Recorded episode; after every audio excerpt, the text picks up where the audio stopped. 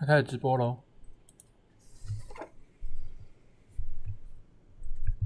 各位投资人早安，欢迎收听元大期货研究团队为您准备的元大期新闻。首先带您回顾全球重要财经焦点。在美股盘后的部分，周三，美国总统拜登宣布1.8兆美元的美国家庭计划和加税计划。美国联准会一如预期维持利率政策按兵不动。Fed 主席鲍威尔于记者会上持续淡化通膨风险。促使标普一度来到盘中历史新高。然而，鲍威尔提到，确实在股市和其他地方看到了一些泡沫。此番言论促使美股最后十五分钟急杀，标普应声翻黑，道琼收跌于一百六十点，微软领跌科技股。周三，美国联邦公开市场理事会公布最新利率决议，Fed 暗示经济风险已减弱，同时维持近接近零的利率。并持续每月一千两百亿美元的资产购买速度。当记者提问诸如 GameStop 狗狗币暴涨是否对金融稳定性构成威胁时，鲍威尔回应：一些资产价格很高，在资本市场上确实看到了一些泡沫，但他不会说这是跟货币政策没有关系。不过很大程度上跟接种疫苗还有经济重启有关。此外，此外，美国总统拜登周三推出了一点八兆美元的美国家庭计划，或呃。扩大美国教育、育儿和带薪休假方面的投资，其中将美国富人资本利得税从原本的二十 percent 几乎倍增调整到三十九点六 percent，但放弃了提高遗产税等加税计划。收盘，美股道琼指数下跌零点四八 percent，S M P 五百指数下跌零点零八 percent，纳斯达克指数下跌零点二八 percent，费城半导体指数下跌一点四六 percent。另一方面，全球新冠肺炎疫情持续发烧。据美国约翰霍普金斯大学及时统计，全球确诊数已飙破一点四九亿例，死亡数突破三百一十四万例。美国累计确诊超过三千两百二十一万例，累计死亡数超过五十七点四万。印度累计确诊超过一千七百九十九万例，巴西累计确诊一千呃四百四十四万例。在看到焦点个股消息方面，科技五大天王涨跌互见，苹果下跌零点六 percent。脸书上涨一点一六 percent，Alphabet 晋阳二点九七 percent，亚马逊上涨一点二 percent，微软下跌二点八三 percent，苹果下跌零点六 percent 至每股一百三十三点五八美元，盘后股价上涨逾三 percent。发布二零二一年会计年度和第二季财报，营收获利远胜华尔街预期，宣布将加发七 percent 股利和执行九百亿美元库藏股。特斯拉下跌一点四七 percent 至每股六百九十四点四美元。特斯拉周三传出在美国和德国违反环境法规。此外，该公司执行长马斯克自封为“狗狗币教父”，促使狗狗币应声狂飙。Google 母公司 Alphabet 周二盘后公布第一季财报，营收远胜市场预期，获利连两季改写公司新高，反映企业为了搭上经济重启顺风车，扩大数位广告支出，还宣布五百亿美元库藏股计划。Alphabet 上呃周三上涨二点九七 percent 至每股两千三百五十九点零四美元，微软下跌二点八三 percent 至每股两百五十四点五六美元。周日盘后公布二零二一会计年度第三季获利和营收高于预期，营收成长率为二零一八年以来最高，且第四季营收可望高于预期。然而，由于第三季云端事业盈利营业利润下降，拖累其股价周三下跌。Spotify 下跌十二点三二 percent 至每股两百五十六点八四美元。该公司周三盘前公布最新财报，好坏参半。第一季订阅户数量有呃优于华尔街预期，但每月总活跃用数令市场失望，还降低全年财测。在台股 ADR 的部分，仅日月光收高，台积电 ADR 下跌一点三三 percent，日月光 ADR 净扬一点九 percent，联电 ADR 下跌二点七七 percent。中华电信 ADR 下跌零点一五 percent。接着看到纽约汇市，美元对主要货币周三下跌。费的一如市场所料，维持基准利率和购债计划不变。主席鲍威尔承认美国经济改善、通膨上升反映暂时性因素，但表示目前还不到讨论缩减购呃资产购买计划的时候。美元在 Fed 公布决策前对主要货币全面攀升，但在 Fed 重申鸽派立场后翻黑。追踪美国对六种主要货币走势的 ICE 美元指数，纽纽约尾盘下跌零点四 percent 至九十点五五一。鲍威尔重申，经济发展绝大程度取决于疫情变化，包括疫苗接种的进展。Fed 在声明中拿掉经济前景面临相当大风险的措施，但表示经济前景面临的风险依然存在。Fed 发布声明之后，美国十年期公债值利率周三上扬，报一点六四一 percent。其他货币方面，欧元对美元汇率报一欧元兑换一点二一二五美元，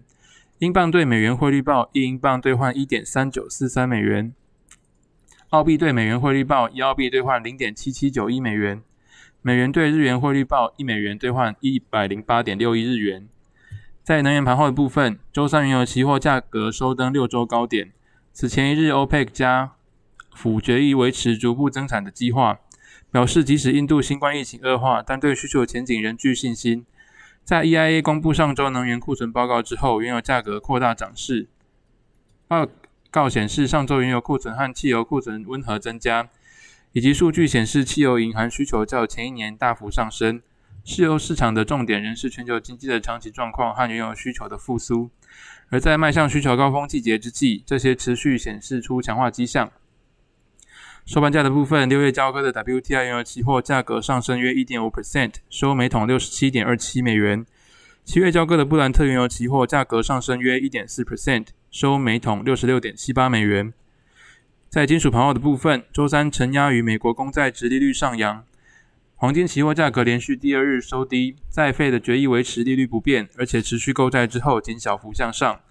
费的消息公布后，美国十年期公债直利率攀升至一点六四 percent 以上，公债直利率上升可能拖累黄金和其他大宗商品，因为这会推升持有不孳息资产的机会成本。另外，美元上涨也对以美元计价的大宗商品不利。在收盘价的部分。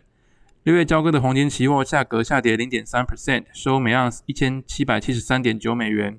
七月交割的白银期货价格下跌一点三 percent，收每盎司二十六点一二美元。七月交割的铜期货价格上涨零点三 percent，收每磅近四点五美元。再来看到国际新闻，福特汽车周三公布亮眼财报，第一季转亏为盈，以三十三亿美元净利改写十年来新高纪录。但由于半导体晶片短缺影响汽车生产，下调全年获利预测，也预估第二季汽车产量将减少五十 percent。盘后股价错跌逾三 percent。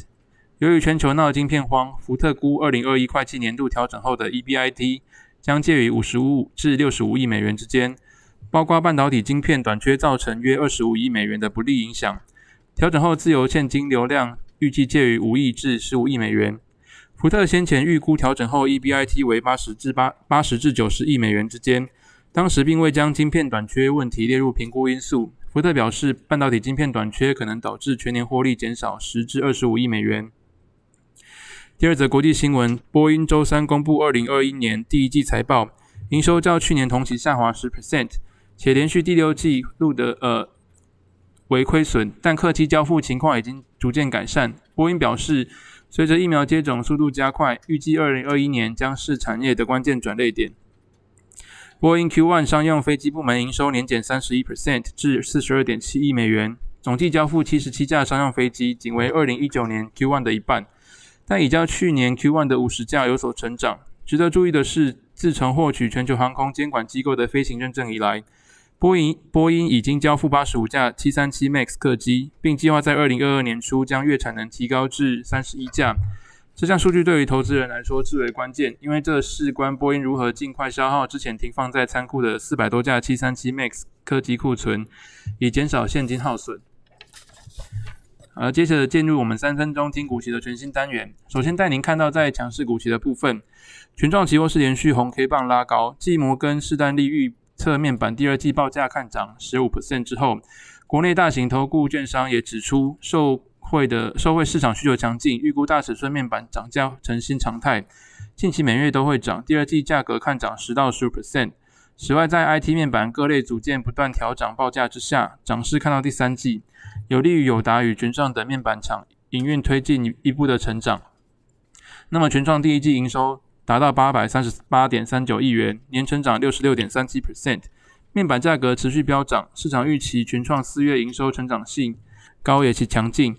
群创期货周三攀爬向上，中场收三呃收涨三点八三 percent，续创波段高点。